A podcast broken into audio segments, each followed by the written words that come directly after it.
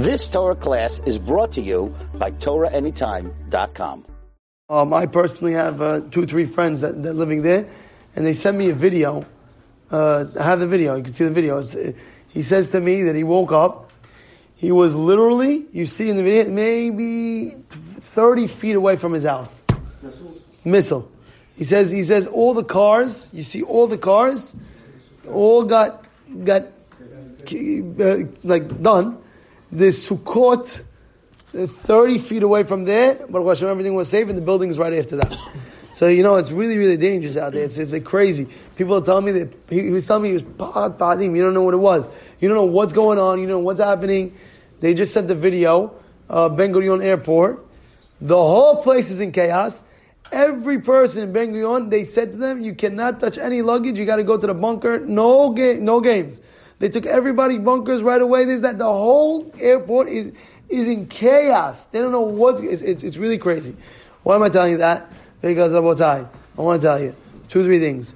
First, the thing is, you have to understand, in your own prayers, you have to pray for Israel. You yourself. Hashem, save, save Bnei Yisrael. In your own prayers. Forget that, of course we're praying it in public. Of course we're saying the Tehillim when we open up the Heichal. We're doing it as a unified Kahal. But you individually, you have to say in your prayers a, a separate prayer. Say, please, HaKadosh Baruch save Bnei Yisrael, stop the rockets. Uh, you know, all, all these things you have to pray. Whatever prayer you have in your heart, that's what you have to do. That's a personal level. Secondly is, oh, you have to have a little bit more learning in, in, in done for Klal Yisrael. I want to tell you something.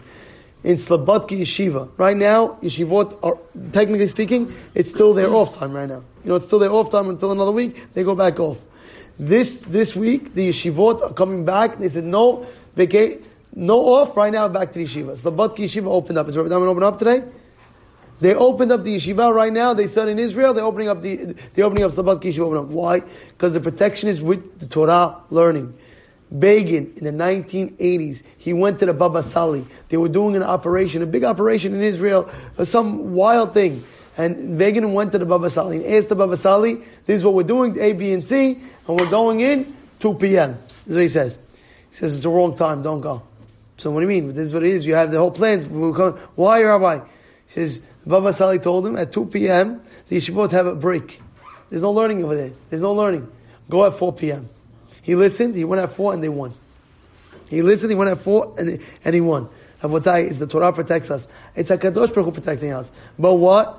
We know Torah Magna Matzlah. A person has to take it upon himself like that. A person has to pray, has to add in, say extra Tehillim. Think about it. There's people in the front line you know how crazy it is? Think about it. They're leaving their families, they're leaving everything, and they're going. They said a whole, they said a whole video yesterday. He had a brit milah. He was on the front line. His son, his son had a brit milah. Was on the front line. Uh, he couldn't even see the brit milah his own son.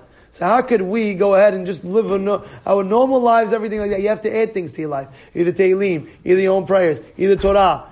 Uh, and also take upon yourself feeling the pain of, of, of Yeah, you have to, you have to feel the pain of Klal Yisrael. You know, you're obligated. It's not like, oh yeah, you have an option. It's like, okay, fine, I'm in New York, I'm here, you have an option. You don't have an option, by the way. Look at Gemara, where it speaks about uh, when Moshe Rabbeinu, he was in the war with the, when he was in the war, they lifted up his hands, his hands were a little bit long, they put it on, on rocks. So the Gemara says, why are you putting his hands on rocks? Put it on pillows. They didn't have pillows? The Gemara says, no, he wanted to feel the pain of, of Klal There's an older, elderly rabbi. He's 93, Rav David Landau. Yeah, 93 years old. They said the other night, he didn't sleep with his pillow. He says, no pillow for him. Why? Bnei Yisrael is, is bitzad like this. How can you just live normal? You have to feel the pain of Klal Yisrael. Is okay to, to only see. Uh... You've just experienced another Torah class brought to you by TorahAnytime.com.